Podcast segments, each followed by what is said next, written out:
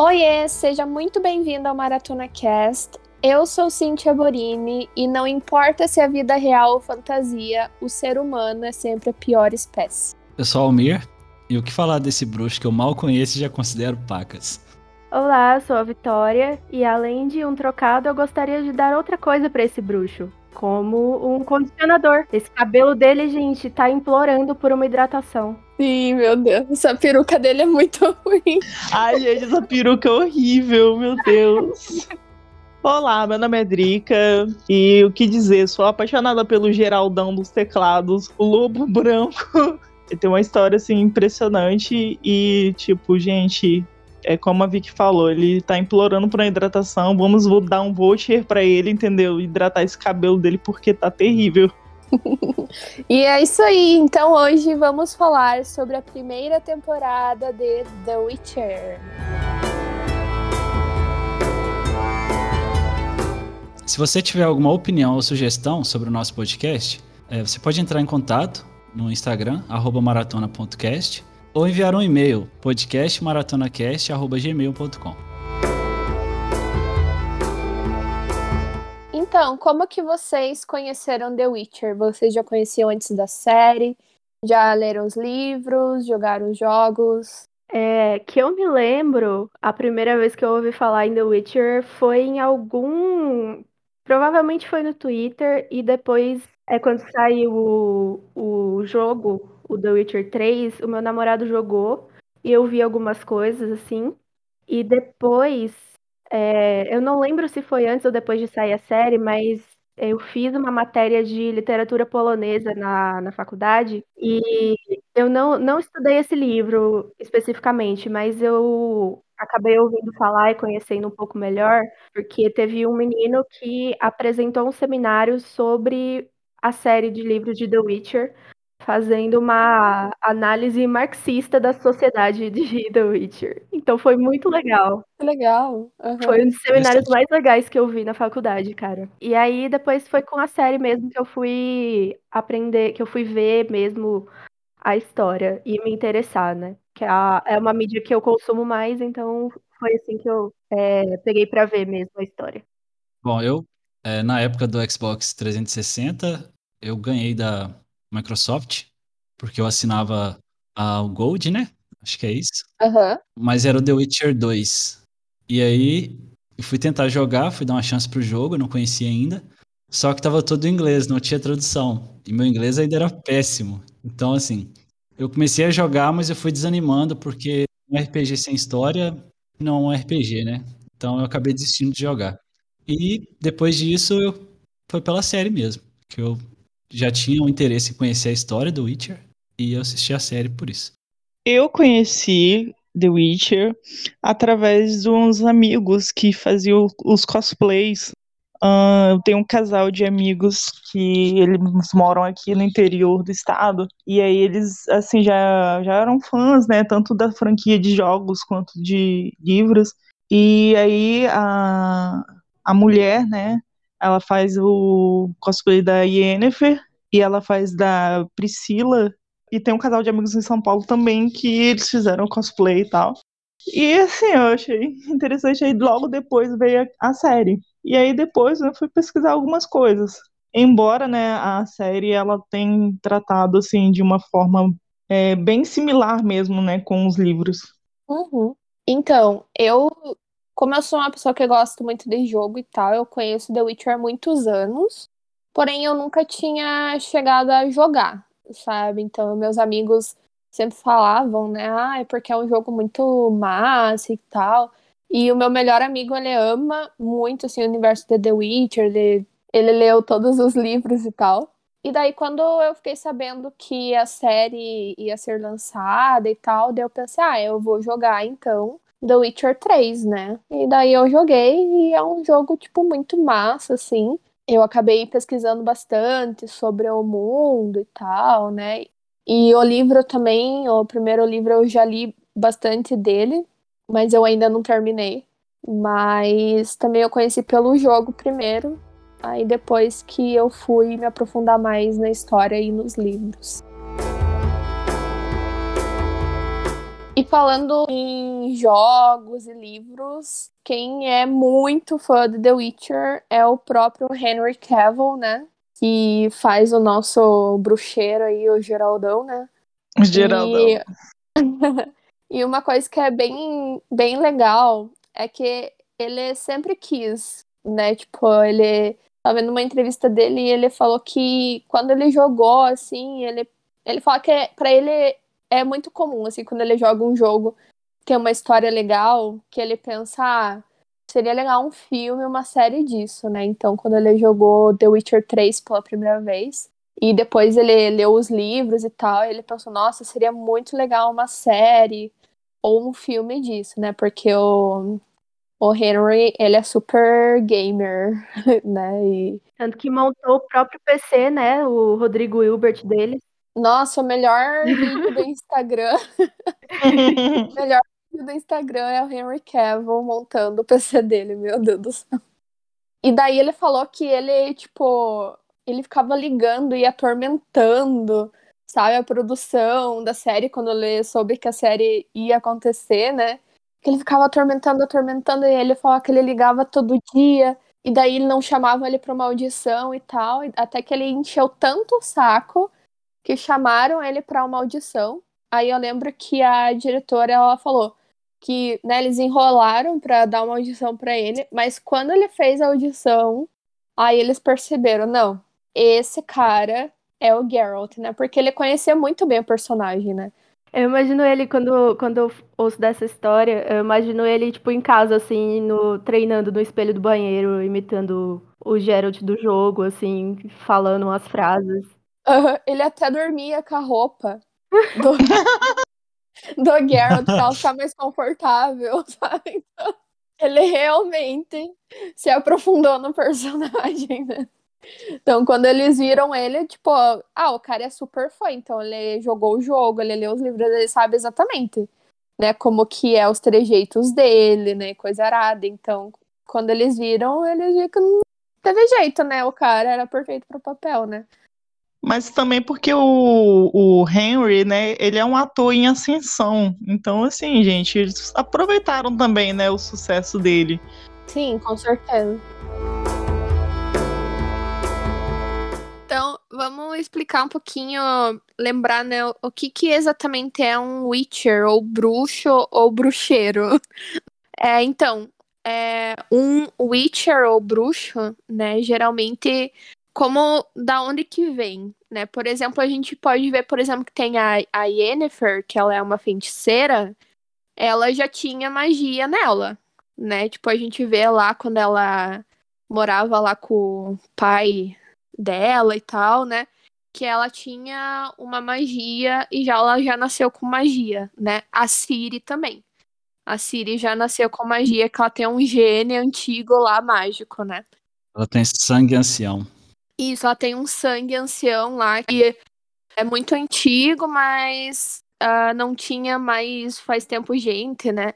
E daí ele foi ativado na mãe dela e nela, né? Mas enfim, é, isso da Siri nem a gente se aprofundar, porque isso é coisa da segunda temporada que vai ser desenvolvido lá, né? Depois de ter. Quando a gente fizer a segunda temporada, a gente fala sobre isso. Então, mas os bruxos, né? As crianças que acabam sendo treinadas para ser um bruxo, pode ser uma criança que um bruxo acabou trazendo por lei da surpresa, né? Que depois a gente explica melhor. Ou também pode ser tipo o Garrett, né? Que ele acabou sendo abandonado, né? A mãe dele abandonou e jogou lá pros bruxos para ele aprender a ser um homem de verdade, coisa arada, né?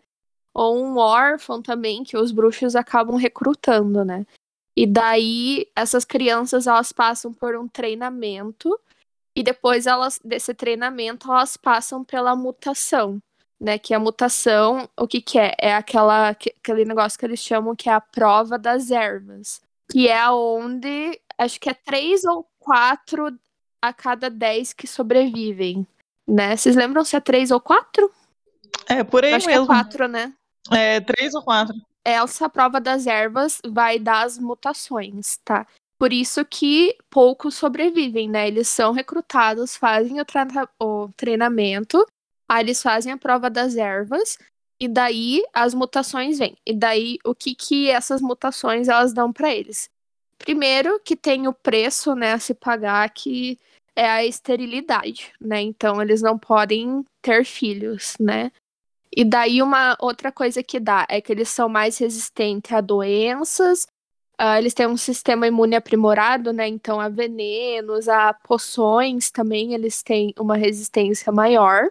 Eles também têm o básico, né? Velocidade, força, reflexo, regeneração mais rápida, né?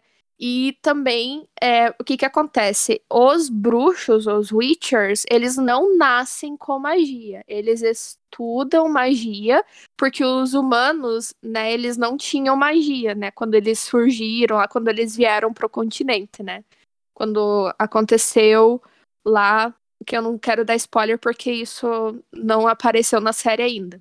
Eles não tinham magia, eles aprenderam magia, né? Então eles ensinam para as crianças essa magia, que é uma magia mais limitada, né?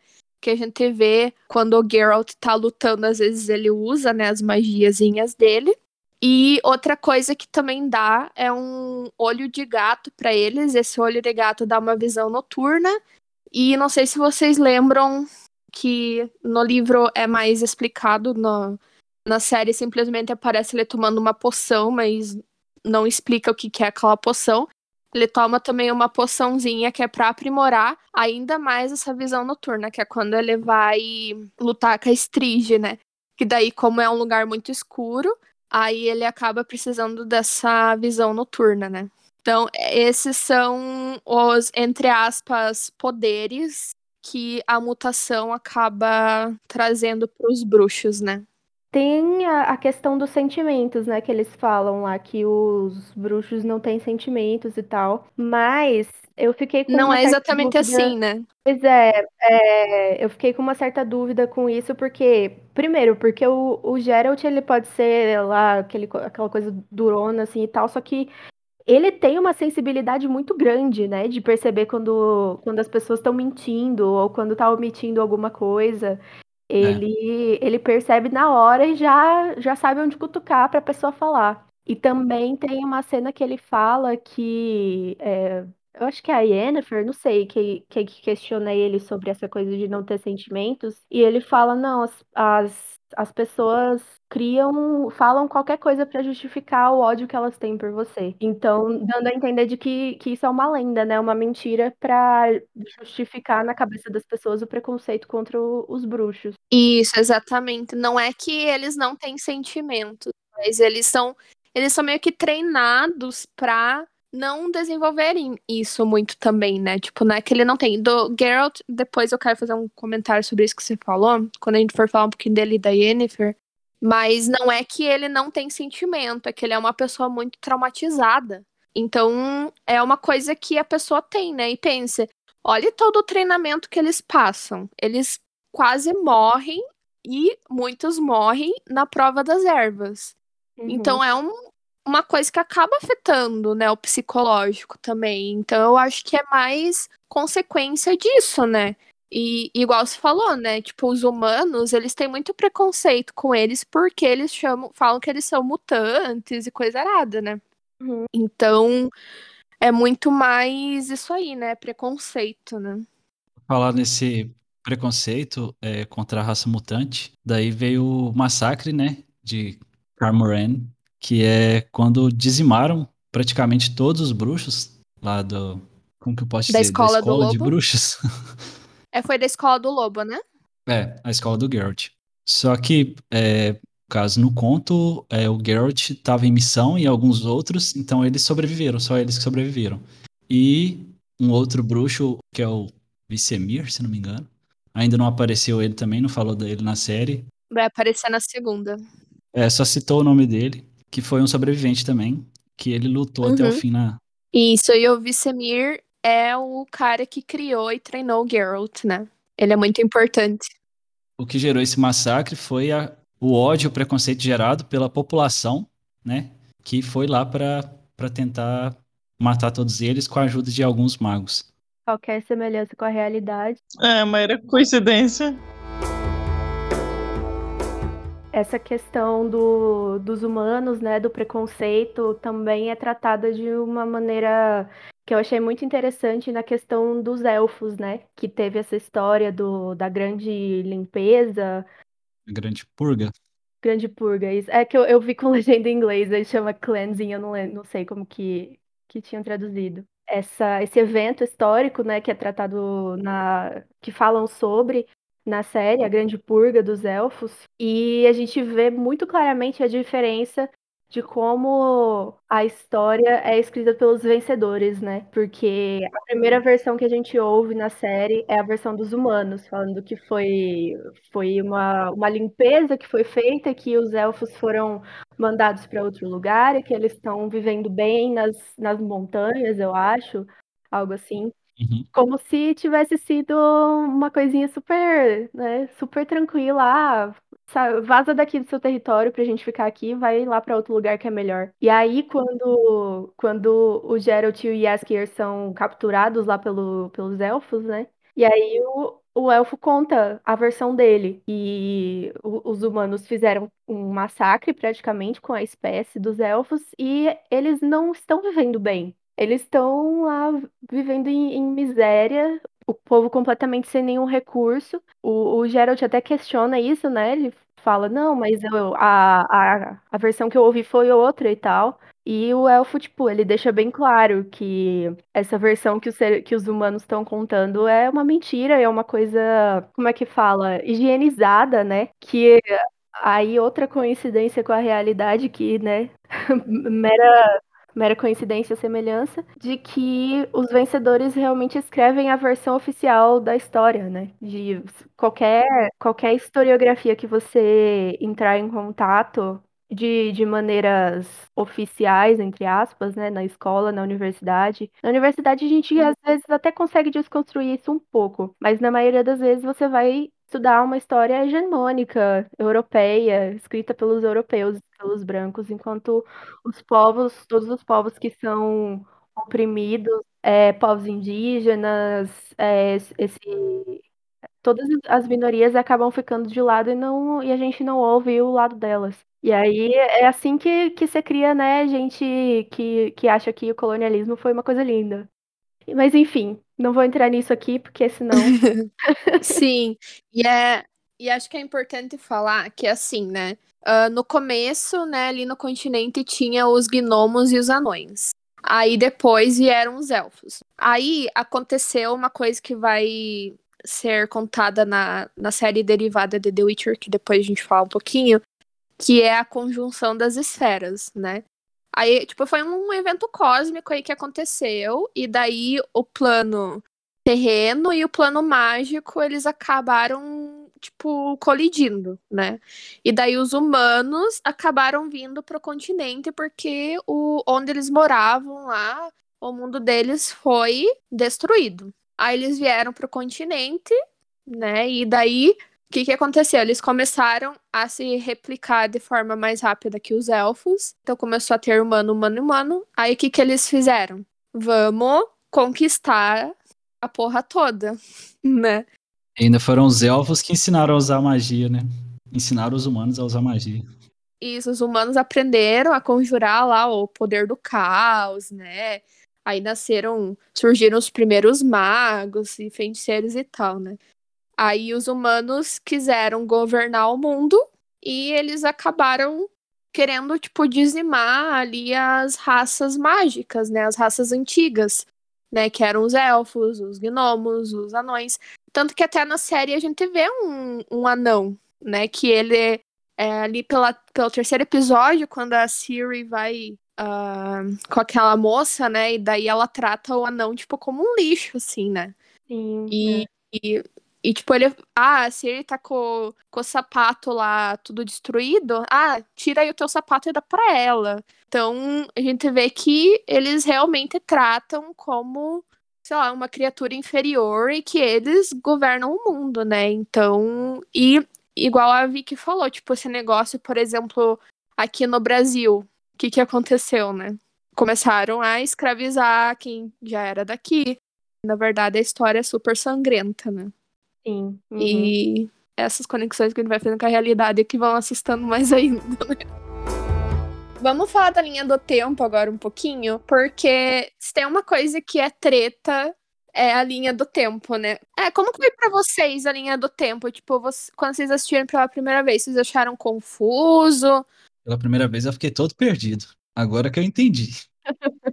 Eu fiquei um pouco confusa, mas é, como eu tô acostumada a assistir uma- umas coisas assim de ficção científica, filmes do Christopher Nolan, coisas- algumas coisas são assim, não, narrativas não lineares, né? E a série é muito bem feita é, nesse aspecto, porque ela vai jogando umas, umas pistas e você vai conseguindo encaixar aos poucos, né? É, mas na da primeira vez eu, eu precisei dar uma, uma forçada na engrenagem aqui, né? Pra, pra poder entender mesmo. The Witcher não mostra como memórias ou flashbacks. Então, tipo, as cenas vão, vão acontecendo, vão acontecendo, e você tem que se virar pra perceber em qual época eles estão. Mas assim, eu, eu particularmente, assim, lógico, a primeira vez que eu assisti, eu achei assim, né, estranho. Tipo, poxa, é, não, não parecia, na verdade, que estava acontecendo isso em linhas do tempo diferentes. Certo? A não ser algumas coisas que tinham lá, meio que um flashback, assim. Mas aí depois, quando eu assisti a segunda vez, aí que eu realmente entendi. Pô, caramba, eles estão contando linhas do tempos aqui eh, diferente. Igual, por exemplo, é, a história da Siri, por exemplo, é uma linha do tempo diferente. E aí depois ele vai lá e conta o passado do, dos pais da Siri, entendeu? Que já é outra linha do tempo. A história da Yennefer, de como ela se tornou né, uma feiticeira, como ela né, mudou de forma, é uma outra linha do tempo. Então, assim, aí depois que a gente foi sacando, mas aí o, o negócio é que realmente tudo se encaixa muito de boa, entendeu? No final, assim, então acho que dá para poder pegar, mesmo quem não conhece né, muito bem a história, que no caso é, fui eu, por exemplo, eu conheci através de, de cosplays, assim, aí depois eu assisti a série e depois fui é, olhar algumas coisas né, sobre assim, mas jogos mesmo eu nunca joguei. Mas também não ia resolver muita coisa porque a série ela não tá seguindo nada dos jogos, né? Ela tá seguindo os não, livros. Ela é 100% os livros. É, para mim, é, eu quando foi no terceiro episódio, né, que a gente vê a, aquele rei e a irmã dele, que eram amantes, que eram os pais da Strid, é, que eu esqueci. o- Gente, eu não consigo decorar o nome, porque é muita gente, tá? O Rei Folters. Isso, O Rei aham. E a Folters e Ada, a, né? Ada, isso. Quando eu vi eles criança, tipo, parece que é tipo blow my mind, assim, sabe? Tipo, parece que Yeah. explodiu, assim, eu Pra mim, a experiência pra mim não foi tipo, nossa, que coisa confusa, Pra mim foi tipo, caralho. Que foda. Se não me engano, sabe? foi no mesmo baile que a Yennefer estava se revelando, né? Isso, foi nesse baile aí da, da Yennefer e tal. Então, aí eu, pra mim, tipo, eu, meu Deus, que incrível. Então, a gente tem da Ciri, que é o presente, a do Geralt, que é um passado recente, e a da Yennefer, que é, que é acho que 70 anos atrás, mais ou menos, né? Então, tem a, a época que é atual, que é 1263, que é o quê? Quando acontece a queda ali de Sintra e a Ciri foge né? Então ela que é a base, né? Que é o nosso presente, porque part... acho que pra frente vai focar mais da... daqui, né? Não vai ter mais essa linha do tempo misturada. Porque nos Uhum. livros, a linha do tempo, ela é...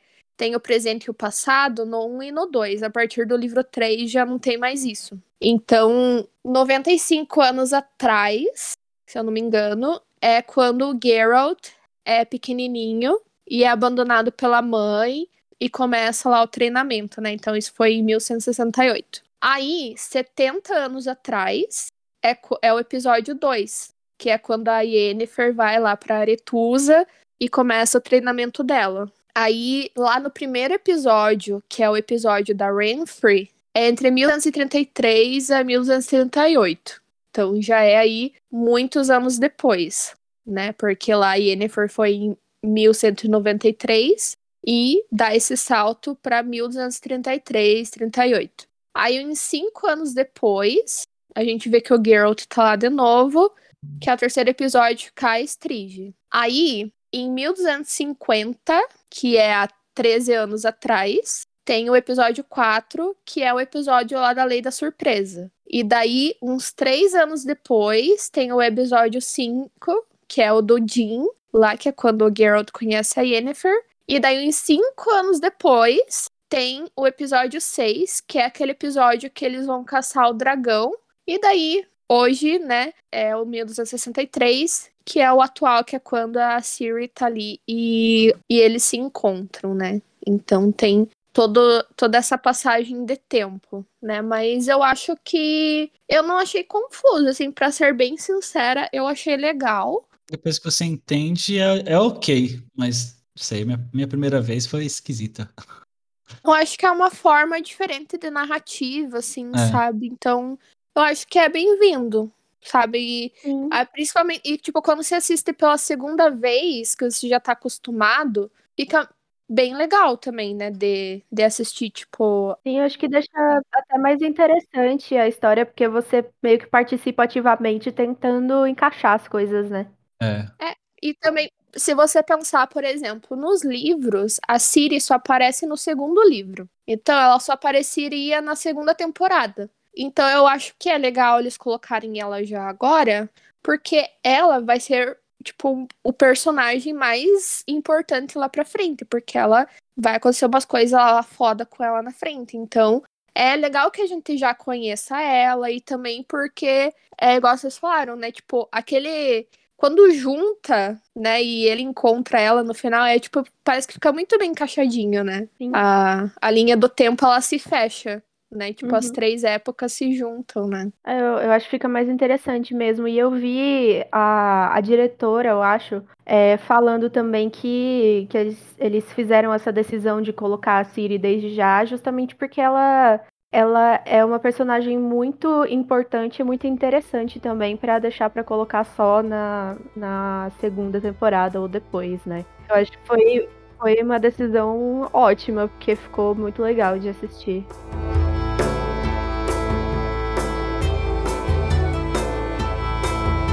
Acho que a, a história da Yennefer, até agora, pra mim, pelo menos, é a melhor história, a melhor época da linha do tempo. Pra mim, é a época da, da Yennefer, assim, eu gosto muito. E, então, eu, eu acho interessante porque ela tem né, essa porcentagem aí de, de elfo, e aí ela, tipo, ela era muito maltratada, né, lá onde ela morava antes e tal. Ah, eu acho que não apenas pela aparência, né, mas também pela questão, né, dela ter essa, essa descendência, né, élfica. E aí, assim, quando ela chega lá, né, na escola, apesar da aparência e tal, vejo que a, aquela instrutora, ela vê um potencial, né, muito grande, assim, mas, sei lá, a ascensão dela, assim, eu achei muito, muito foda, entendeu? Porque, Uhum. É, caramba, velho, ela, tipo assim, entrou lá como uma coitada, né, digamos assim, e aí depois ela saiu, tipo, linda, poderosa, poderosa, entendeu? Caramba, velho, tipo, uma puta evolução de personagem, assim, que eu achei muito legal. É, acho que eles realmente conseguiram trazer, né, essa, essa essência de como ela era muito diferente, né? Então é, é muito interessante, porque, tipo assim, como eu falei, eu conheci através do, do, do cosplay. E aí, tipo, ele já mostra essa parte, né? A Yennefer toda linda, né? Maravilhosa e tal. E eu desconhecia essa parte que a Yennefer, né? Era toda ogra e esquisita, assim. E aí o que eu achei muito interessante. E achei assim, que foi uma baita evolução, né? De personagem. E assim, o treinamento, né? Que ela teve e... Né, para poder aprimorar os poderes que ela já tinha, né, na verdade. Uhum. Então, assim, eu acho que ficou muito, muito bom mesmo. Eu Acho que na série eles conseguiram fazer isso aí muito bacana, entendeu? Eu, pelo menos, achei muito, muito legal da forma como eles fecharam na série ali. Foi uma baita cena, né? Aquela transição do Geralt lutando contra a Stringe e ela, e ela se transformando. Às vezes ela gritava, às vezes a, a Stringe gritava e ficava confuso quem é que. Sabe? Tipo, a- essa cena ficou realmente muito foda, ficou muito boa. Nossa, parabéns pra edição, cara, porque ficou muito bom. São os editores dessa série, se eles não tiverem ganhado milhões, tá errado. Porque foi muito bem Verdade. mesmo.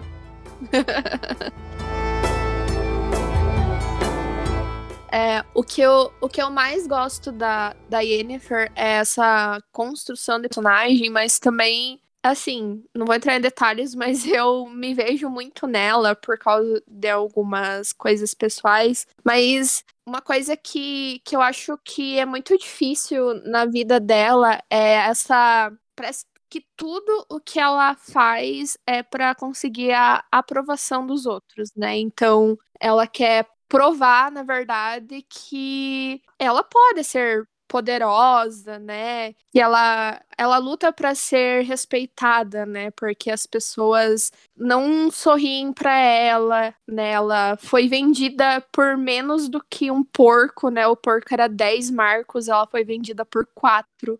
Uhum. Né? Então ela tem essa luta dela. Acho que é por isso que ela aceitou pagar o preço que ela teve que pagar, né? Porque acho que ali na hora ela pensava, não, é um preço que eu que eu tô disposta a pagar para mostrar que sim, eu posso ser, né, deslumbrante e poderosa, né? Então, eu gosto desse desenvolvimento dela. Porém, uh, a gente vê mais pra frente, né, depois que a a Yennefer conhece o Geralt e ela fala, e a gente vê o, a busca dela, né? Por exemplo, quando ela ajuda ele lá com o Jin, né? É porque ela quer os desejos do Jin para ela, né? Porque ela quer ter um filho, né? Então ela acabou, ela não pode ter filho por causa do processo que ela passou lá. E mas ela a gente vê que que ela meio que não é completa, né? Ela ela, ela, ah, eu sou poderosa, né? Eu sou linda, mas ainda assim tá faltando algo mais. E esse algo mais é uma coisa que é muito falada no, no livro, que eles mudaram um pouquinho na série. Mas ela e o Geralt, eles têm esse negócio de eu preciso de algo mais, né? Então, por que, que ela quer tanto ter um filho? Porque ela quer ter um, uma criança, um filho para quem ela possa amar, como ela nunca foi amada. E ela quer se reencontrar, assim, e ver se isso realmente dá um propósito para a vida dela, né? Porque ela viu que todo esse poder, toda essa beleza que ela conquistou, né, que ela desenvolveu, não parece ser o suficiente para ela, né? Ela ainda assim tem um vazio por dentro, né? Ela ainda é muito fechada por, pelos traumas dela, né? Então, Uh, eu já vi gente falando, ai, que coisa mais boba, ela tá fazendo tudo isso para ter um filho, mas é por. E também no, no episódio do dragão, né? Ela também tá lá porque ela quer. Acho que ela tem essa revelação naquela, naquela cena dela com a criança na praia, né? É, exatamente. Então eu acho muito interessante que, ok, eu sou poderosa, né? Eu sou linda, poderosa, mas eu me sinto vazia e eu acho que um filho vai trazer isso para mim, né? E daí, no futuro, aí, temporadas mais pra frente, vamos ver uma evolução desse desejo dela. Sem spoilers.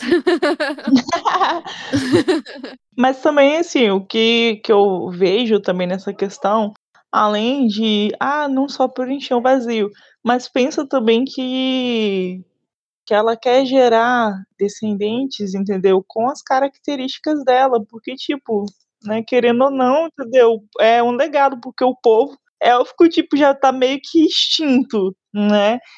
A, essa parte, né, da questão de que depois que o, o, os humanos vieram, né, pro continente, e, assim, começaram a tratar os elfos, né, e, o, enfim, os anões como, sei lá, se fossem donos, né, escravos dele. Então, assim, quando ela se viu livre e, e aí ela percebeu que ela também poderia dar essa liberdade, né, para outra pessoa, né, através do poder dela. Então, acredito que ela também queira criar um legado, entendeu, quanto a isso. Entendeu? Um legado que, tipo assim, né, ela não, não teve antes, mas que ela pode ter agora. Eu acho que é por isso que ela tem dessa essa questão de nessa meio que essa obsessão de ter um filho Questão da escolha também, né, que quando o Gerald questiona isso, é, é tipo, pra que que você quer ter um filho? Mas é, é uma questão para ela de escolha, de simplesmente poder ter a liberdade de escolher se quer ter um filho ou não, né? E ela não tem, não tem mais essa escolha e é disso que ela tá indo atrás. além disso, eu fiquei um pouco preocupada quando eu vi que ela ia ter essa história de nessa nessas novelas, assim, que a gente vê que tem a ali a protagonista que é, entre aspas, "feia", mas mas na verdade ela só tá usando um óculos, e que aí todos os problemas da vida dela são resolvidos quando ela fica bonita. E isso é péssimo. É um clichê horroroso. Nossa, cara, eu odeio isso, sabe. Se você é se você não é magra, padrão e linda, e não pode usar aparelho nem óculos, né, porque usar óculos aparentemente faz com que as pessoas sejam feias, eh, voc ninguém vai te amar, ninguém vai te respeitar. Pois é, então eu fiquei feliz quando eu vi que não que não é bem isso, né, que a a ideia. É, que não caiu no clichê, porque, eh, justamente o que eu ia falar da da jornada do herói e também de uma jornada da heroína, que depo depois eu posso resumir um pouco sobre como que é isso. Porque ela ela conquista o que ela queria, né, a beleza e o poder, mas, eh, isso não resolve a vida dela, ela ela ainda sente esse vazio, né. E isso é interessante. Então, a jornada do herói, pra quem não conhece, ela vem do o Joseph Camp Campbell, né, o escritor que se baseou nos arquétipos junguianos, criando uma estrutura pra maioria das de vária várias narrativas que a gente encontra na nossa cultura, uma cultura, né, ocidental, eh, mais pra cá, que tem uma certa uma certa estrutura parecida. Por por isso, por exemplo, que existe muita comparação entre, eh, Harry Potter e Senhor dos Anéis, que você tem, eh, várias coisas parecidas ali, eh, Star Wars, muita muitas figuras, eh, Hércules, Matrix, eh, o Finnegan's Wake do da da literatura irlandesa, enfim. Tem toda uma estrutura muito parecida, eh, que é ela tem o os estágios, né, no no Herói de Mil Faces do Joseph Campbell, ele tem, eh, 3 estágios com várias subdivisões, mas a estrutura que é mais usada e mais famosa é do a do Christopher Vogler, que são os 12 estágios da jornada do herói, que aí mostra o herói ali antes dele ser herói, antes da história começar ali no mundo comum, no mundo normal dele, e aí ele recebe um chamado da aventura, que se apresenta ali um um problema, um desafio, alguma coisa, ele hesita ou se recusa recusa o chamado, mas aí ele se encontra com um mentor, um mestre ou recebe algum tipo de ajuda sobrenatural, que aí a gente tem várias figuras, Gandalf, Dumbledore, eh, o mestre Yoda ou até o Obi-Wan no no Star Wars também. Eh, cruzamento do primeiro portal, que é quando o herói sai daquele mundo normal dele e começa a entrar no nesse mundo especial ou mágico, é quando começa a acontecer, né, as coisas. E aí ele passa por várias provações, conhece aliados, inimigos, passa pela pela fase chamada de o ventre da baleia, né, que é como se fosse um renascimento, tem alguns sucessos, aí ele tem ali o a luta com o chefão final, a que é aquela provação difícil, traumática, e depois a recompensa, e ele volta pra casa. Aí tem a tem uma coisa de ressurreição, assim, também, como, eh, que pode ser simbólico ou literal, dependendo da história, e ele volta pra esse mundo normal dele com o elixir da vida, que é o o que seria o que ele usa pra ajudar as pessoas no que estão ali no mundo comum dele. Ou que vai embora, né, igual o Frodo no Senhor dos Anéis, chegou ali voltou pra pra vida normal dele e falou: "Consigo, não consigo viver aqui mais", e vazou. Então essa estrutura você encontra em muitas, muitas, muitas histórias que a gente ouve na nossa cultura, né, na na nas mitologias, mitologia grega, egípcia, até figuras religiosas como Jesus, Buda, e na mitologia grega egípcia também é é figura religiosa pra quem segue essas essas cosmologias, né, essas religiões que ainda existe hoje em dia.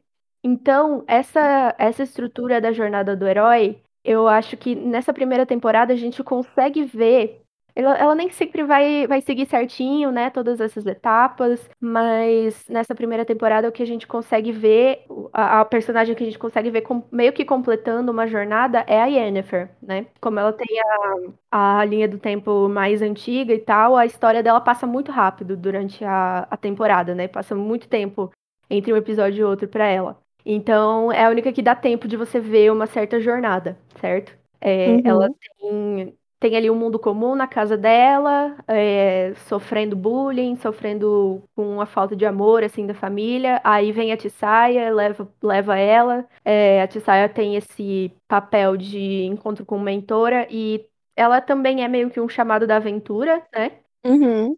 É, cruzamento do portal, ela chega em, em Aretusa, começa a ver que o, como funciona as coisas do poder, é, provações. A, a própria Tissaia também coloca essas provações da, na vida da Yennefer, né? Porque a, a Tissaia é o que, o que eu gosto de chamar de é, pedagogia da escrotidão. É bem isso. Aquela, aquele mestre que ensina sendo, sendo escroto, né? Tipo, é, o mundo vai, vai te dar muita rasteira, então eu vou te dar uma rasteira primeiro. Eu vejo o potencial em você, mas você tem que sofrer pra aprender antes, né? É, ver o potencial ali, ver o- o- a pessoa que pode ser poderosa, mas amor? O que é amor? Não vai, não vai dar amor pra ninguém. Que é um sorriso, né? Eu acho que ela sorri só no último episódio, né? Não sei. Só. Aham.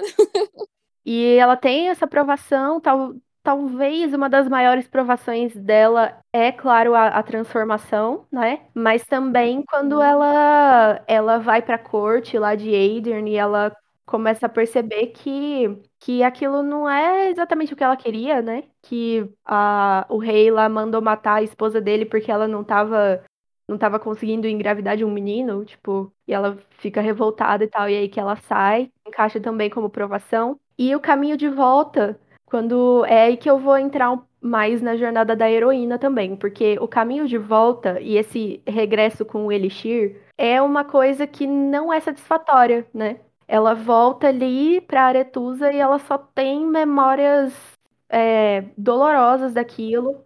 E ela ainda tá sentindo aquele vazio, ela ainda ela olha naquele espelho e ela ainda se vê aquela menina jovem com deformidades e tal, que ela pode não ter mais externamente, mas por dentro ela ainda tá se sentindo como como aquela menina que foi comprada por menos do que um- o pai dela venderia um porco, né? É, ela conquistou todo, o poder, toda a beleza, só que ela ainda não sabe assim o, o, o que fazer direito pra ser feliz.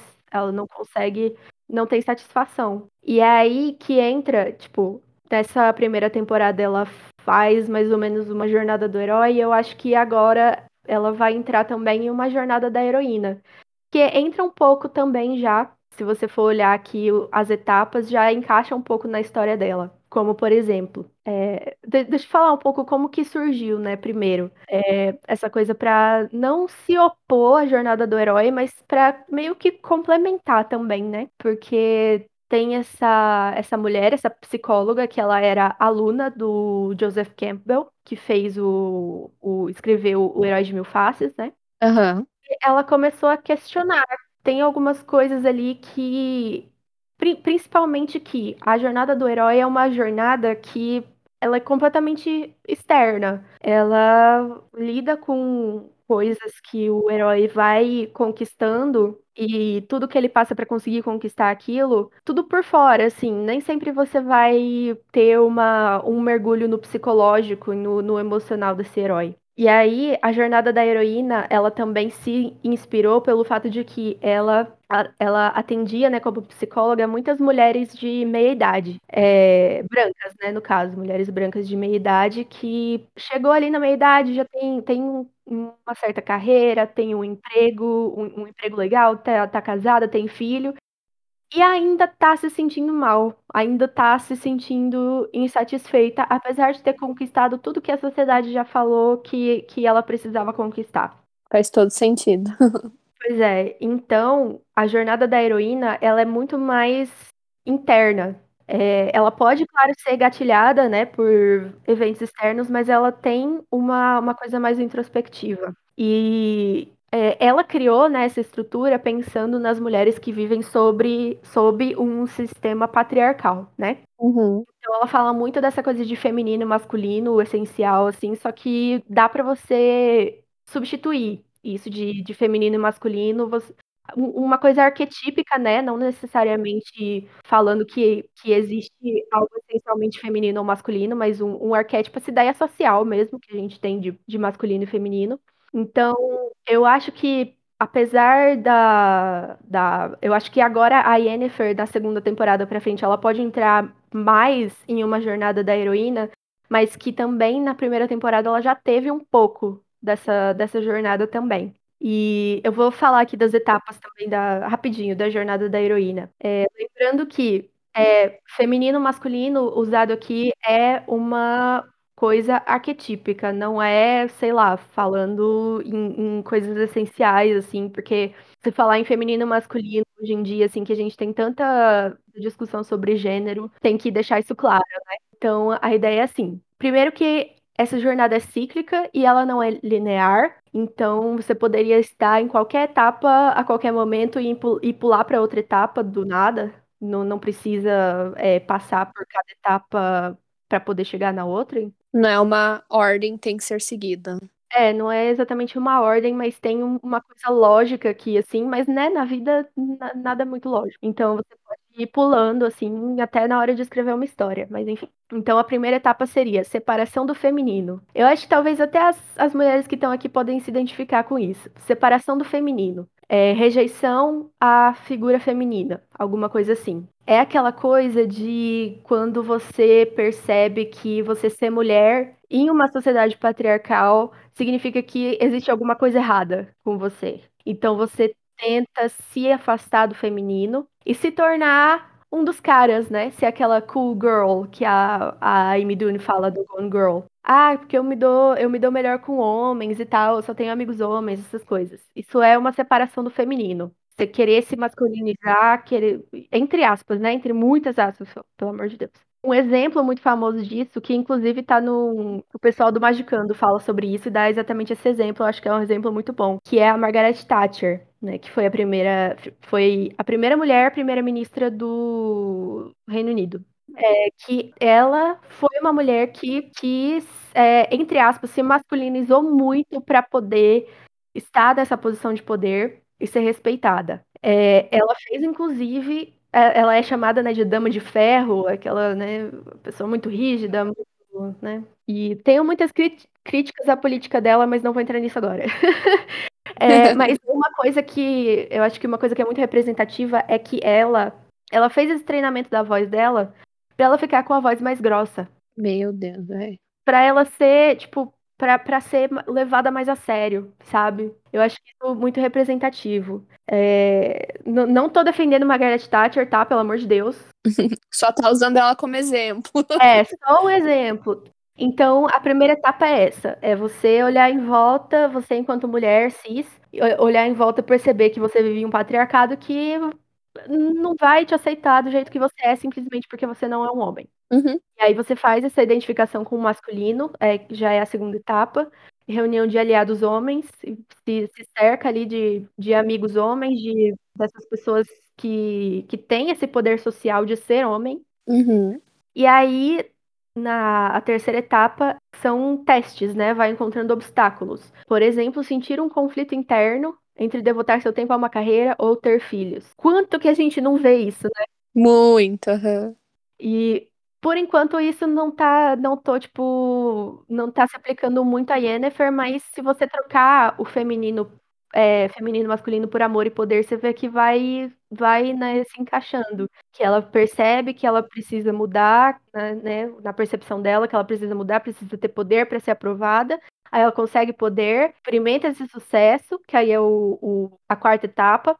Na quinta etapa, despertar de sentimentos de aridez espiritual, que é quando ela percebe que essas vitórias que ela conseguiu são vazias. Ela ainda continua se sentindo vazia, porque ela, ela, no caso da Yennefer, ela não, eu acho que ela não tinha entendido ainda, não tinha, não, não tinha terapia, né, na época, é foda. entender que ela tá ali super atrás de poder, porque, porque é o que ela acha que vai trazer amor pra vida dela. Sendo que o, o que ela precisa, o que tá faltando, esse vazio, é amor. E eu falo não, não amor do, do Geralt, nem do Romântico, né? É, não é amor romântico, mas é ela se sentir amada de qualquer maneira, se sentir importante. Uhum. Sentir um, uma, um valor intrínseco que, tipo, ela não, não precisava ser tão poderosa para ser, para ter valor como uma pessoa, né? E aí é, é, essa parte eu acho que acabou, né? Na, na primeira temporada é onde acabou a, a jornada a jornada dela, que ela ainda tá nesse nessa coisa de sentir esse vazio, né? As próximas etapas, na verdade, tem um pouco, né? Tem a, aqui tem a, a, a sexta etapa. É, é quando ela encontra, é, percebe que é possível se reconectar, né? É, é uma, uma, uma época muito sombria, assim, de começar a questionar, essa, a, a questionar por que que tá se sentindo tão insuficiente, tão mal, assim, ainda. E aí, na sétima, na sétima etapa, um desejo de se reconectar com o feminino. Essa, essa sétima etapa e a, e a oitava, que é curando a separação mãe filha, é, eu acho que aqui a Yennefer faz quando ela volta para Aretusa e reencontra a Tissaia. E a Tissaia pede para ela ajudar, né, a... Orela, né? É, pede para ajudar ela a manter o... a cidade lá, né? que Nilfgaard ia atacar, e se eles atacassem, tomassem aquela cidade, eles poderiam tomar o norte inteiro, né? Eu acho que acaba ali, né? Na primeira temporada acaba quando ela, ela faz essa volta pra. Meio, meio que perdoa, né, a Tissaia e, e reintegra, se reintegra com ela. Mas ainda tem muito, né, a se fazer. Então, as próximas fases que eu acho que a, a Yennefer pode passar, eu tô especulando isso porque eu não li os livros, tá? Eu posso estar completamente errada prevendo o futuro, assim. Mas que, o que vem depois é, é colocado aqui como a cura do lado masculino, entre aspas. Então, aqui eu acho que ela pode fazer as pazes, assim, com, com toda, toda a jornada que ela teve até agora para encontrar esse poder que acabou não sendo tudo que ela queria, mas fazer as fases, né? Tipo, tá, passei por isso, passei. Fazer o quê? E depois, é, a última fase é integração do masculino e feminino. Então, nesse caso, ela pode ali encontrar um equilíbrio entre poder, encontrar um amor, não um amor próprio, né, no caso, porque toda. Se você olhar assim por, por por baixo, numa, num nível mais profundo na jornada dela, é tudo uma, uma tentativa de aprovação, de amor de conseguir se amar também, né? Isso. Uhum. É uma coisa que não é tratada na jornada do herói. E aí que entra a jornada da heroína, que é essa coisa mais introspectiva e que seria muito legal se continuassem isso, se continuassem isso na próxima temporada. E eu, eu adoraria ver a Yennefer aprendendo a se amar sabe? Seria uma inspiração também. Mas eu não, não sei se é isso que vai acontecer. É só o que eu gostaria que acontecesse. É uma, um, um fechamento desse de jornada da heroína pra Yennefer. E que eu, eu acho legal, tipo, que você trouxe essa diferença, porque eu nunca tinha ouvido falar. Tipo, eu sempre ouvi falar jornada do herói, jornada do herói. Só que se a gente parar pra pensar, é, um herói é, masculino, um herói feminino, eles nunca são escritos da mesma forma, né? É igual você falou, tipo, é, tem mais essa coisa mais uh, interior, né? Mais que se passa dentro dela, né? E, e, nossa, eu achei muito legal. Eu achei muito legal, adorei e deu vontade de pesquisar mais. E ver exemplos, mais exemplos de jornada de heroína. Eu mandei aqui no, no grupo que o, o site o site que eu peguei para ver o gráfico lá da, da jornada é, fala, faz uma análise bem comprida de Capitã Marvel dentro da jornada da heroína. Ah, eu amo. Ai, vou, vou ler depois. Pois é, porque ela, ela, quase não tem, não tem obstáculos externos, né? O, aquele vilãozinho Mequetrefe lá, que ela dá um. Ah, horrível. Dá um, um, socão nele e ele morre, tipo, porque não, não é sobre isso, né? O filme é sobre ela descobrindo que ela é muito mais poderosa do que ela, ela achava e ela se descobrindo, né? Não é uma, uma coisa externa. É, total, total. É por isso que eu amo ela. Eu amo muito a, a história dela. Sim, eu também. E é por isso que muito nerdola não gostou do filme dela, né? é, já me falaram que é, é filme lacração, né? Aí eu penso, pois é, né? Só ter um filme que não, não é sobre a jornada de um cara né? Aquela jornada do cara que a gente tá acostumada é uma coisa mais. É uma mulher, né? E tal. Sempre vai ter problema, né? Lacração. É, quando tem oportunidade de um, uma pessoa que não é um homem cis branco na, em protagonismo, é lacração. Eu acho que, a- gente, a, a Siri poderia ter também, né, uma, uma jornada da heroína. E também o próprio Geralt, porque, porque ele, ele tem toda essa coisa de ser emocionalmente constipado, né? Seria ótimo ele passar por uma jornada da heroína. E falando desse, então, dessa jornada da Yennefer e como ela sente, né, esse, esse vazio dentro dela, né, como se ela precisasse de algo mais que o que o poder e a beleza não é suficiente. É aí que ela acaba criando uma conexão tão forte com o Geralt, né? Porque ele também tem isso, né? Tipo, ele foi abandonado pela mãe, né? A, a Vicena, né? Que depois ela ele reencontra ela, né? Que é uma pessoa que ele amava, né? E ela abandonou ele. E fora o treinamento e tal, a mutação, né? Ele acaba se fechando, tipo, num sentido sentimentalmente, assim, porque ele não quer, né? Ele pensa, ah, se eu não me importar com ninguém, ninguém mais vai me abandonar, né? Ninguém mais vai me trair. Aí o que que acontece? Conhece a Yennefer. E eu acho que eles se conectam muito porque eles se veem um no outro, né? Ela tem medo de ser abandonada de novo, ela tem medo de ser machucada porque por causa do que a família dela fez com ela, vendeu ela. Os dois têm esse medo, né? A, ele tem o medo de ser abandonado de novo, porque a mãe dele abandonou ele, e ela tem medo também porque por toda essa experiência de vida que a gente falou já dela, né? Aí eles acabam se conectando, né? Também os dois não podem ter filho, né? Os dois não têm esse. É porque na série eles não usam. Na série eles usam. Ele usa a palavra destino quando ele fala a Siri, né? Ele fala, você é meu destino, mas no, nos livros ele fala que a Siri é o algo mais dele. É, então tem esse vazio, né? E por isso que quando tem lá o, o episódio do Jin, né? Que o Jin vai matar a Yennefer, né? E ele tem tanto medo, porque ele gosta dela já, né? Nessa hora, né? Ele já sentiu que eles tinham uma conexão, né? Que era diferente, né? E daí ele faz lá o desejo pro Jin. É, não é explícito, né? Eles não falam exatamente o que, que era o desejo, mas é que ele deseja que o destino deles fosse vinculado. Então, o Jin, ele não pode matar o mestre. Então, se o destino dele tá vinculado com a Yennefer, ela não pode morrer enquanto ele estiver vivo. Vice-versa. Então, o Jin não pode matar ela porque ela tá vinculada a ele, né? E depois tem aquela parte que ela fica puta, né? Ela fala, e agora? Eu gosto de você porque é, é um sentimento verdadeiro ou eu gosto de você por causa do teu desejo. Isso pra Yennefer, né? Ela, ela que é tão apegada à liberdade de escolha dela, é, ter essa dúvida deve ter sido terrível, né? Por isso que, que ela vazou. Exatamente. Até na primeira vez que eles ficam juntos, né? Que ele, na hora que ela acorda, ele não tá mais lá.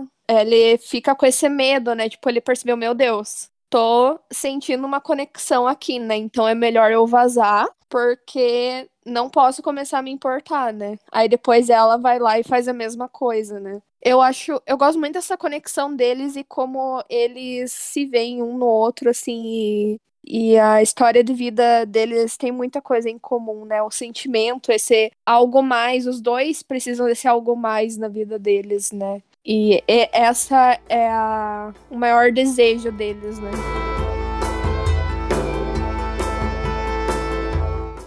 Vamos falar da lei da surpresa e falar de Geralt e Ciri, então. É, eu acho que é importante a gente esclarecer primeiro o que, que é a lei da surpresa. Porque antigamente, tipo, os caras faziam é, favor para os outros e o que que ah, é um favor, né? Ou tipo, salvei tua vida. Tá, mas como que eu posso te pagar? Né? Tipo, você salvou minha vida. Aí você pensa, ah, eu não vou pedir pro cara me pagar em dinheiro. E daí o que, que é a lei da surpresa? Ah, então a próxima coisa, a, a lei da surpresa é o quê? É aquilo que você tem, mas não sabe ainda. E o que, que pode ser? Ah, pode ser um filho, que é no caso da paveta, né? E depois é o caso da Siri. Ou você pode, sei lá, chegar em casa e alguém te dar um presente. Ou teu cachorro teve filhote. Ou você chegou em casa e, sei lá, tua mulher tá na cama com o amante. né? Então é uma surpresa, né? Então, é por isso que é surpresa. A primeira surpresa que você tiver de algo que você que pertence a você, isso que vai pertencer à pessoa, né? E lembrando que, tipo, não é que, por exemplo, um filho, não é que aquele filho é da pessoa, né? Tipo, quando é uma pessoa, tipo um filho, é, o filho vai se quiser, mas tem um preço a se pagar, né? Depois a gente fala um pouquinho disso. É porque, no caso, o que me parece é o seguinte, né, que a lei da surpresa, ela tá muito ligada, né, com essa questão, né, dos descendentes, né, da, da, da pessoa em questão que tá devendo, né, porque a gente vê muito isso, pelo menos na série, né, na série eles mostram, dão um ênfase nisso. E aí o que acontece, né, quando é, o Geralt, né, tem essa questão da lei da surpresa, e aí ele decide, tipo, não reivindicar, reivindicar isso, né, no momento. Porém, o que acontece? A, a avó, né, da Siri, que eu agora esqueci o A nome Rainha dela. Calante. Calante, isso, a rainha Calante, né? Que manda né, eles bus ela buscar o Geralt e tal, né? Porque, enfim, ela sabe, né, do poder que ele tem para poder proteger ela e também para poder cuidar, porque ela também conhece, né? Ela sabe, né, os poderes que a Ciri tem e que isso pode se desenvolver e realmente assim se tornar um, algo em potencial assim muito grande, né? Então nada mais justo do que fazer isso com uma pessoa que tenha né, a experiência que o Geralt tem. É, só que, na verdade, a Calante não quer entregar a Siri. Não, ela não quer, ela não quer entregar, mas aí, né, no momento lá da. Foi no último suspiro de vida dela que ela quis entregar pro Geralt. É isso. Porque o que acontece? Ela não quer entregar. E o Geralt não faz questão. Ele não faz questão sobre isso. E aí o que acontece que nos momentos finais a Calante ela realmente percebe isso, que tipo, não, não, não tem outra é, pessoa que poderia cuidar melhor do, da Ciri do que o, o Geralt.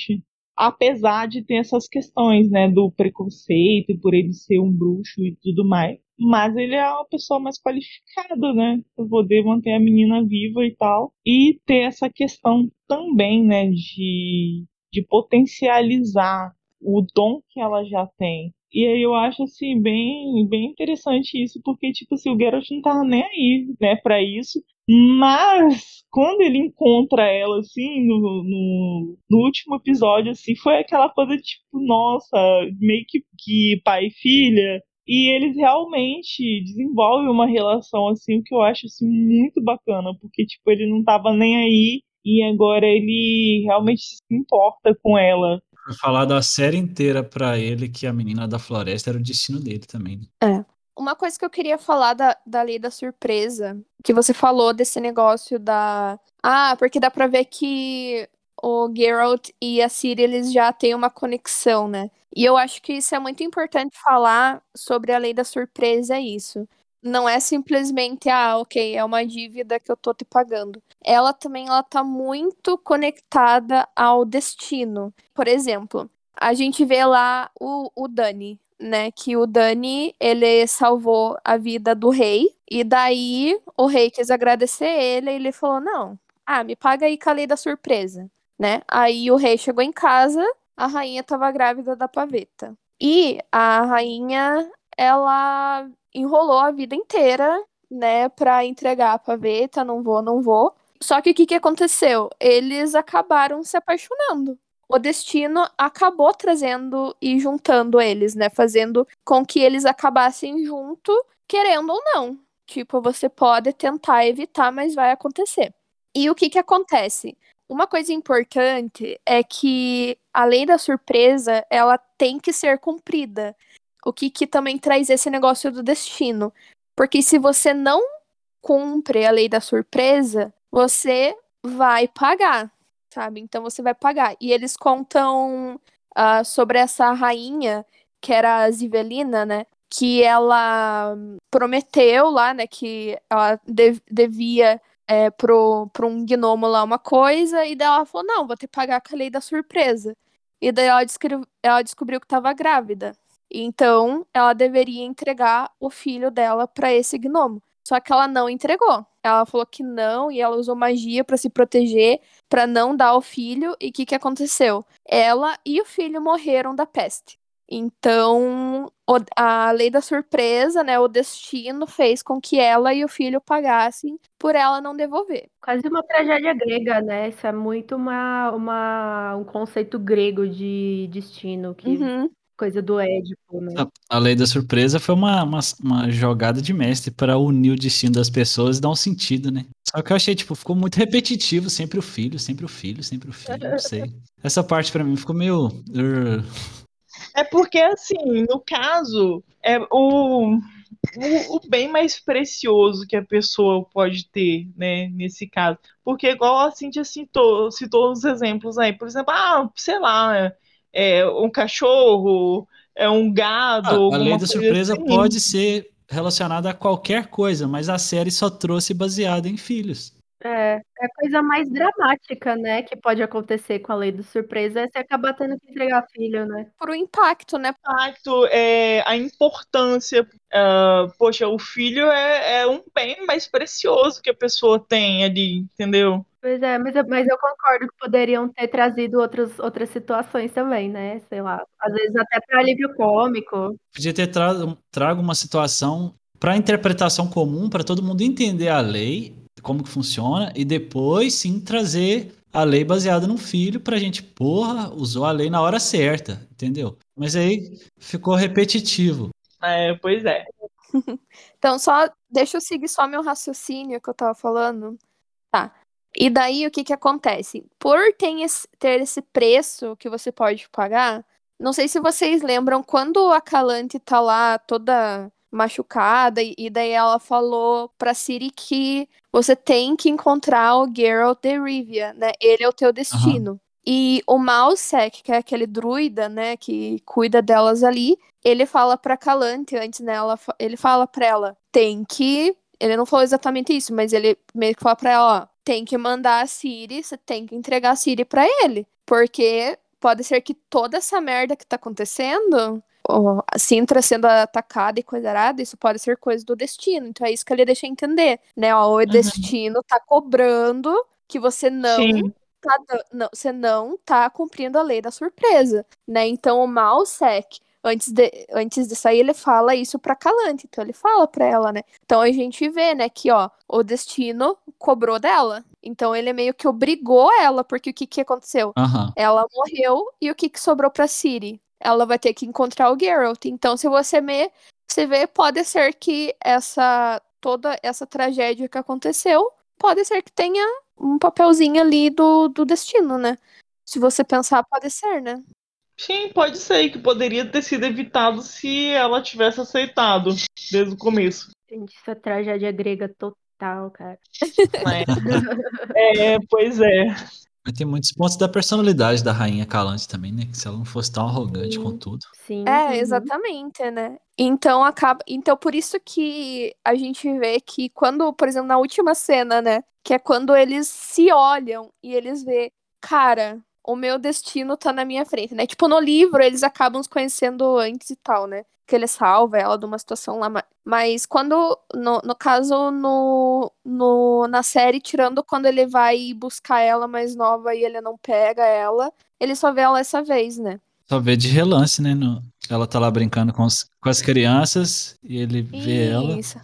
Ele não conhece ela, né? Ele só uhum. enxerga ela lá, né? Só que ele vê a outra menina que foi usada para distrair ele, falando. É, como é que é? Até mais alteza, alguma coisa assim. É. E ele percebe que a. Que não é ela, né? Que é a princesa que tá sentada no chão jogando não sei o que. Verdade, tá com a piazada lá brincando. Então você vê que nesse momento eles olham pro outro e eles sentem, né? Então você vê que é o destino Vocês já viram é, na cultura japonesa que tem aquele akaito, que é o lacinho? Sim. Né? Então é meio. É como quando acontece as pessoas que têm o lacinho do akaito, elas se encontram. Então, que é pessoas que elas estão destinadas a se cruzarem, né? Então é como se elas fossem. No caso do Akaito é diferente, né? Mas se você vê, o desti... é o destino também, né? Então, foi no momento que a nosso destino finalmente vai ser cumprido, né? Então, eu acho muito legal, assim, como a série trabalha com isso, né? Que o destino, ele sempre dá um jeito de fazer as coisas acontecerem como ele quer, né?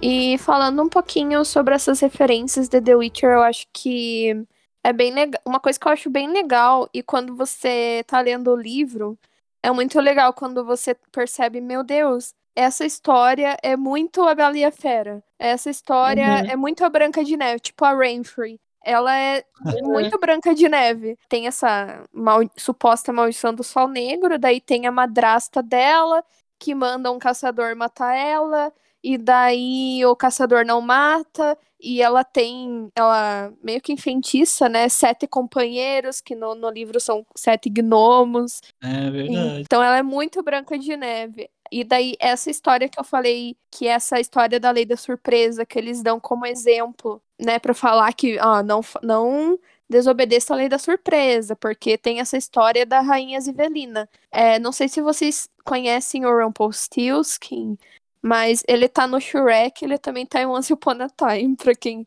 gosta. Então, oh, o Rumpelstiltskin né? O Rumpelstiltskin. Falar em Shrek, aquela, aquela cena quando, quando o Garrett conhece o Bardo, aquilo é muito Shrek, velho, na moral. quando o Shrek conhece o burro na. na... Sim. É, então, por exemplo, ela, é, o Rumpelstiltskin, o que, que ele fazia? Ele oferecia favor e daí a pessoa tinha que pagar, né? Então, por exemplo, do Rumpelstiltskin, uma história bem famosa, é que ele falou lá que, ah, eu vou fazer isso para você, mas é, você tem que me dar o teu primogênito. E daí ele vai lá uh, um ano depois, e daí ele busca, tenta buscar o primogênito e, e, etc, né? Então, se você vê, tem tudo a ver, né? Tipo, tem. E o. e o gnomo, que a rainha ela deve a lei da surpresa, o nome dele é Rumpelstiltskin. Então, tipo.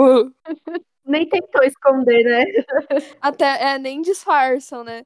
Então já é uma. Tem um dos, um dos primeiros capítulos do primeiro livro, eu não lembro se é segundo ou terceiro.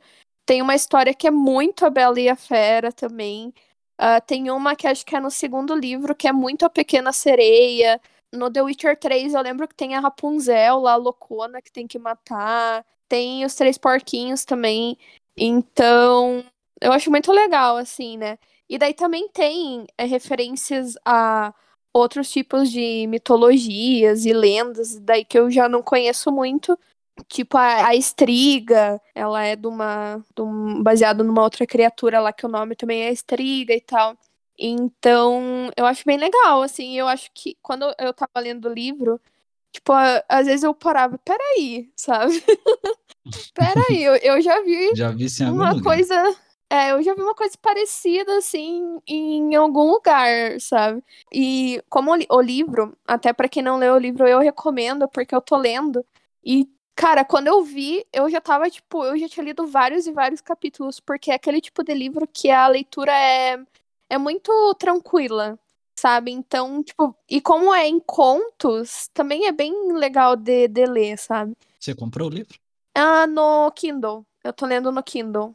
É que os livros, a idade dos livros é bem recente, digamos assim, né? O primeiro livro é de 92. Na verdade, Almi, eles são da década de 80. Que o, prim o primeiro livro é A Espada do Destino, ele foi lançado em 1992. É, olha só, ele é uma criação né, desse escritor polonês aqui, que o nome dele, enfim, Não vou entrar em questão porque esse nome dele é muito complicado. Ó, se iniciou como um conto em 1986. Ah, tipo, quando ele começou. Quando ele começou, né? E aí ele enviou esse conto para um concurso feito pela revista Fantástica. E a, né, apesar da história né, ter ficado apenas em terceiro lugar no concurso, ela fez bastante sucesso entre os leitores da revista, o que motivou né, o escritor a continuar escrevendo sobre o protagonista né, da história, que é o Geraldão.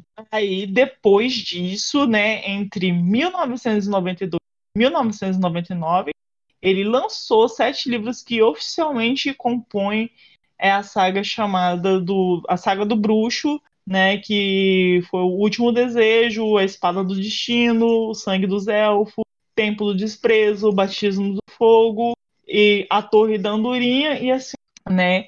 Só fui pesquisar isso porque da Cintia falar das, das referências ali, eu fiquei nessa ideia de quem veio primeiro o ovo ou a galinha, aí eu fui, fui saber é, é. quem copiou de quem. E aí, em 2013 ele publicou né, um livro Tempo de Tempestade, mas esse era assim, uma coleção de contos conjuntos, né, eventos anteriores à história iniciada em Sangue dos Elfos. E, enfim, também parece que eles lançaram alguns spin-offs também, né, que no caso não foi o autor, né, que escreveu e tal. Mas, enfim, a, a, o, a história mesmo aí, The Witcher, começou em 1986. Então, agora nós vamos ter duas coisas sobre The Witcher. Uma vai ser a animação, que vai ser um filme, é animação tipo anime mesmo, tá? Em inglês o nome é The Nightmare of the Wolf, mas em português ficou A Lenda do Lobo. Na, nos livros e no jogo já tem esse personagem que é o Vicemir, né? Que foi ele que criou o Geralt, ele que treinou ele também, né? Então eles vão fazer a introdução do Vicemir, porque ele vai estar na segunda temporada nesse nessa animação. Então, por isso que ela tá entre a primeira e a segunda temporada, porque eles querem fazer essa introduçãozinha dele na animação. Então, vai contar um pouquinho da história dele, e também a gente vai conhecer mais sobre os Witcher, sobre os bruxos. E essa animação vai sair dia 23 de agosto, que é amanhã pra gente que tá gravando, né? Era na Netflix? Isso. Quando sair esse episódio já vai ter lançado, né? Então já tá aí para quem quiser assistir lá na Netflix. Então a Lenda do Lobo ou em inglês The Nightmare of the Wolf, né? Para conhecer aí o Vicemir, que é um personagem muito querido pelos fãs. Também vai sair uma minissérie nova que se chama Blood Origin, e essa minissérie vai ter seis episódios. Eu não lembro quando que ela vai ser lançada, tá? Mas se você abrir lá na Netflix e escrever Blood Origin, ela já aparece lá. E o que, que vai acontecer nessa série? É, essa série vai ocorrer 1.200 anos antes da série The Witcher, da história que a gente comentou hoje, né? O que, que aconteceu há 1.200 anos? Aconteceu a conjunção das esferas, que a gente comentou aqui antes, que é esse evento cósmico que daí juntou, os humanos vieram pro continente, né, e coisa arada. E uma coisa legal que a, a Vicky tinha falado, né, da história um pouco do, dos elfos, né, nessa série a gente vai ver mais sobre como que foi, né, como era quando os elfos estavam, a civilização élfica estava no seu auge e como que isso se desenvolveu, é, nessa série a gente vai ver um pouco disso. Então vai contar também a origem do primeiro bruxo, né? Do primeiro Witcher. Que massa. Eu tô bem ansiosa. Almir, que nota você dá para essa temporada e por quê? Bom, acho que no geral 8.5, mas acho que sim, 8.5. É uma série realmente boa, muito bem produzida, contou bastante da história, né, do The Witcher, Algumas coisas ficaram no ar, tipo, eu não sei o rumo do bardo até agora. Assim, tem alguns efeitos especiais com baixa qualidade. Alguns cutscenes que eu peguei também que foram bem bizarros. Uns erros de continuidade. Aham. Uhum. E assim, no geral, 8.5 mesmo. Ótimo. Vicky. Cara, pra mim é 10, assim. Essa, essa questão de, de efeitos especiais que o Almir é, mencionou não me incomoda, afinal eu sou fã de Doctor Who. eu não tenho nem como criticar efeito especial de qualquer coisa.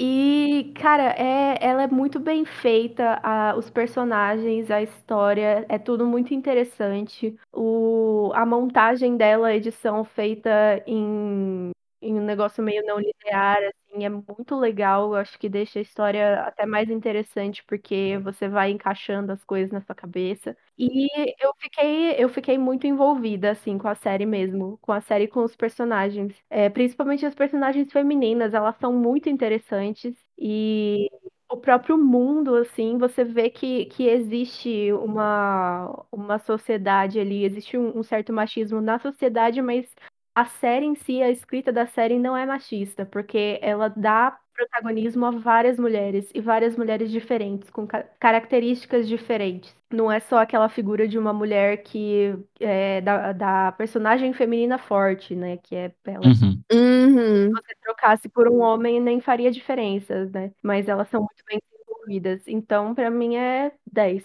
Hum, ok, Drica. Hum, nossa, gente, eu sou suspeita pra poder falar. Porque eu gosto muito do Henry. Mas, assim, é, eu, eu também dou 10. ah, apesar de realmente né, ter algumas partes dos efeitos especiais assim que não são grandes coisas. Mas é aquilo, não me incomoda, né, de forma alguma. Ah, tipo, já vi séries assim com, com efeitos especiais assim muito bacanas, mas que a história deixa a desejar. Então acho que isso vai muito da, da opinião mesmo da pessoa, do gosto. É, enfim, né? Eu realmente achei o desenvolvimento dos personagens assim muito bacana, apesar de serem somente oito episódios. Eu acho que eles conseguiram trazer né, a essência assim dos personagens e né, como a Vicky falou, o desenvolvimento assim das personagens femininas, é, que é uma coisa assim muito difícil de você ver, principalmente numa série de época. Então, assim, é, ver, ver mulheres fortes, verem mulheres assim poderosas, independentes, né, como no caso da da Yennefer, né, da Tris, só a Ciri, né, que ainda tá, tá nessa questão ainda de ser a princesa salva, mas que mais para frente, né, a gente vai, vai ver uma evolução dela, assim, e o que eu acho muito bacana, sabe, nessas questões, assim, é porque, que, tipo, não, não tem essa questão, assim, de, de dessa questão de diferenciação, nossa, aquela aquela ponte, tipo, ah, o homem tá aqui, deu, mulher tá aqui. Não, eles meio que é, colocam eles praticamente no mesmo patamar, né? A Yennefer tá aí para poder provar, gente, que, né, a mulher, ela realmente ela cons consegue e é capaz até de ser tão poderosa é, quanto um, né, muito bem treinado, igual no caso do Geralt.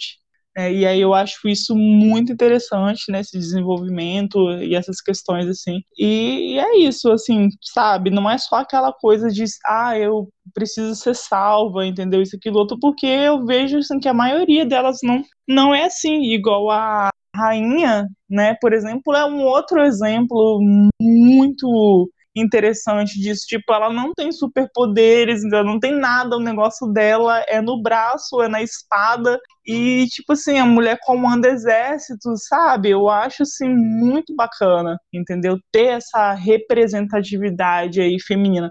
Não é lacração, gente, é uma coisa que, que realmente é, é possível, entendeu? Acontecer. Uh, né, se você for, for ver séries aí, algumas coisas mitológicas, Uh, aí você vai ver que a mulher ela tem realmente um, um, um papel assim, né, interessante.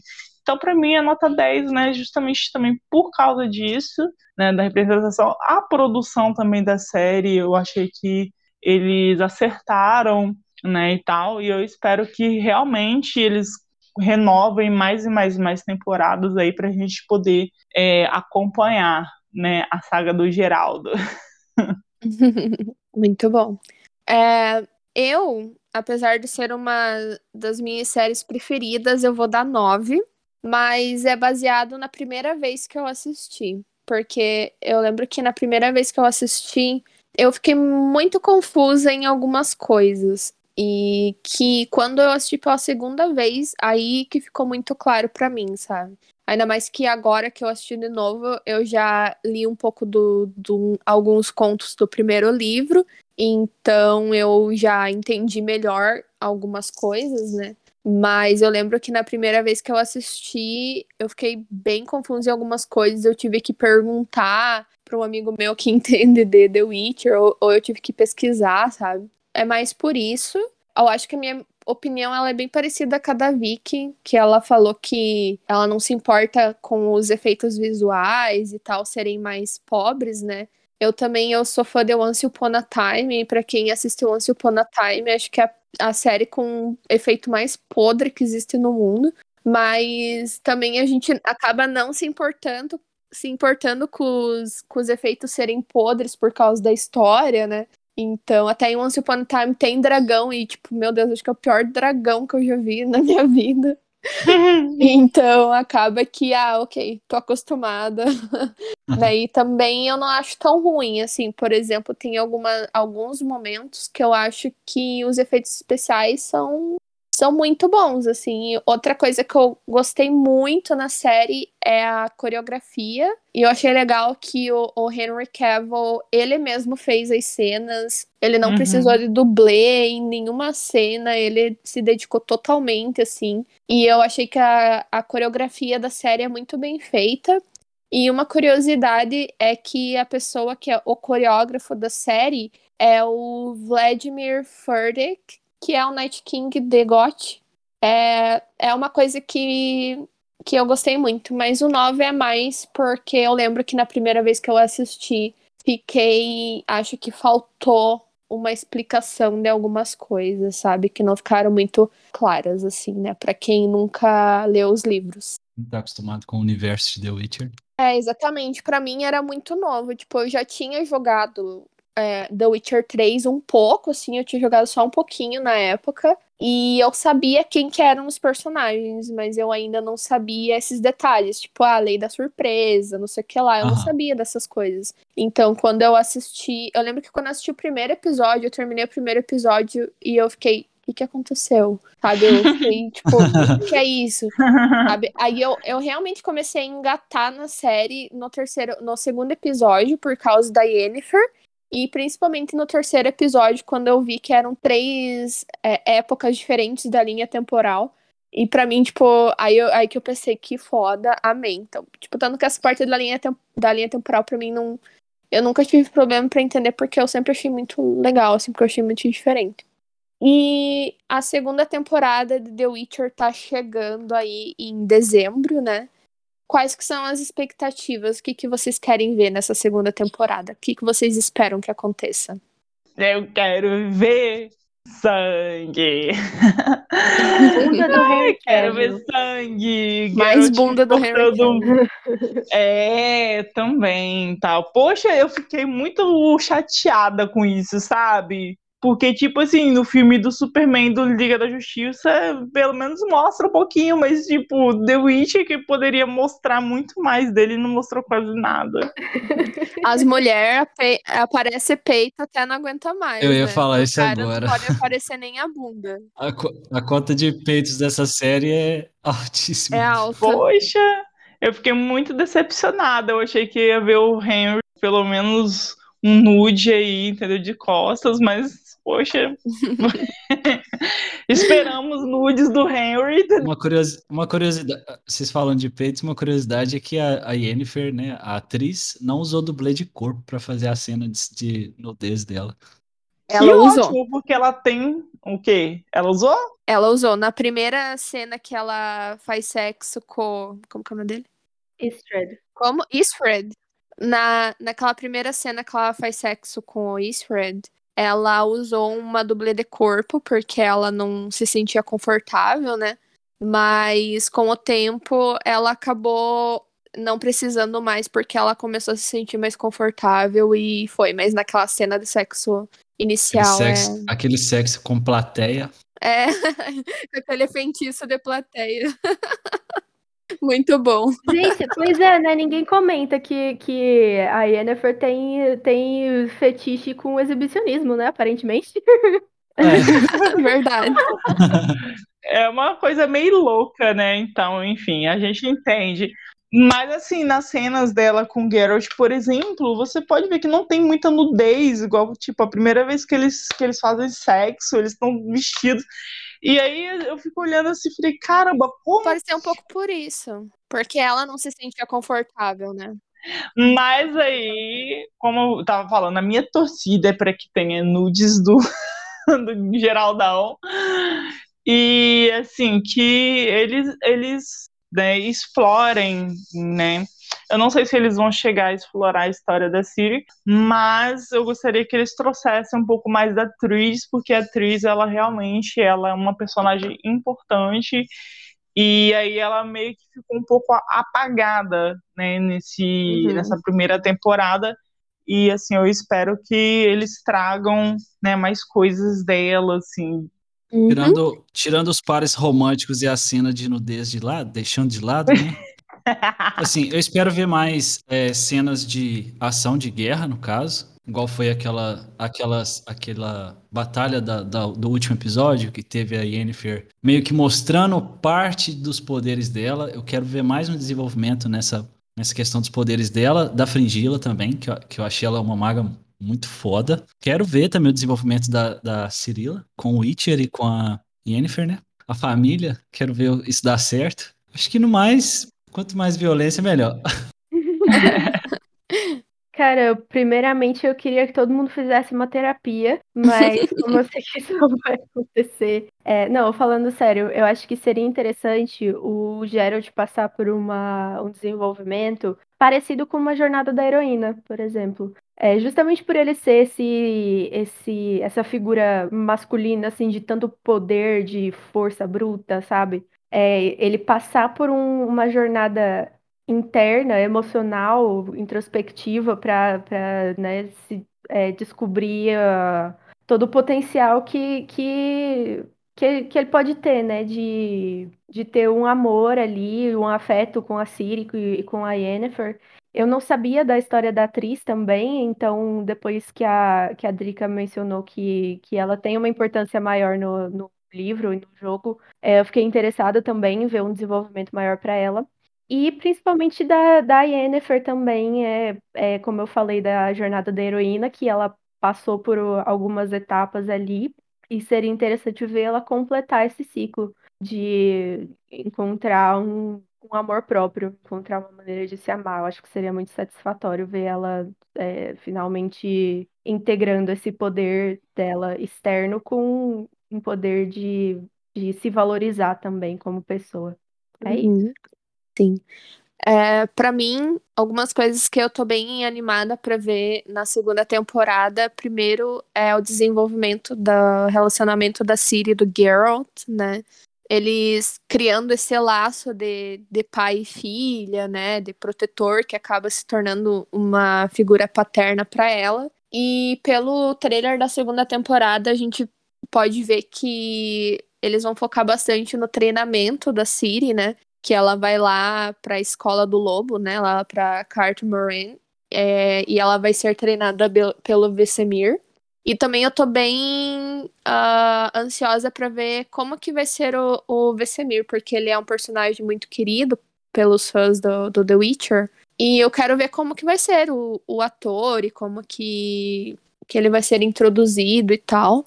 Então eu tô bem animada para ver isso, para ver a Siri aprendendo a usar o, a magia dela. Então é mais isso. E também eu quero ver como que a Yennefer também, igual a Vicky falou, como que vai ser a jornada aí da Yennefer. Porque eu quero ver se ela vai conseguir já construir um pouco desse, desse algo mais que ela tá procurando tanto na vida, né? Então, no próximo episódio, o terceiro episódio do nosso podcast, nós vamos começar a maratonar a série Community. A série Community tem seis temporadas, né? E você pode assistir ela na Netflix. Então, na, no próximo episódio, a gente vai comentar sobre a primeira temporada. Vocês querem falar um pouquinho sobre o que, que é essa série, para o pessoal conhecer? Tá, Community é uma série, ah, é uma sitcom, bastante voltada para o lado cômico, tem referências de outras culturas e gira em torno de uma universidade, faculdade é, comunitária. E é isso, a gente vai é, ver, a, ver a, a amizade se formando e o desenrolar dessas das situações, né, do dia a dia deles. Sim, e o, o que é muito legal sobre essa série, que eu, eu comentei com vocês, né? Que ela, ela é uma sitcom, mas ela não segue sempre esse formato de sitcom. Às vezes ela vai ter episódios em formato de, de documentários, de filmes de guerra, ficção científica, animação, essas coisas, e ela faz muita referência à cultura pop. Então a gente vai assistir essa série e fala sobre nos próximos episódios. Adorei, tô bem ansiosa para ver esses episódios diferentões, assim, fazendo. Cara, é muito legal, muito legal. fazendo mesmo. referência a outros gêneros. Tô bem ansiosa para ver. Então é isso, muito obrigada quem escutou até aqui e não se esqueça de nos seguir lá no Instagram, maratona.cast, ok? Então é isso aí, vemos vocês no dia 10 para comentar sobre a primeira temporada de Community.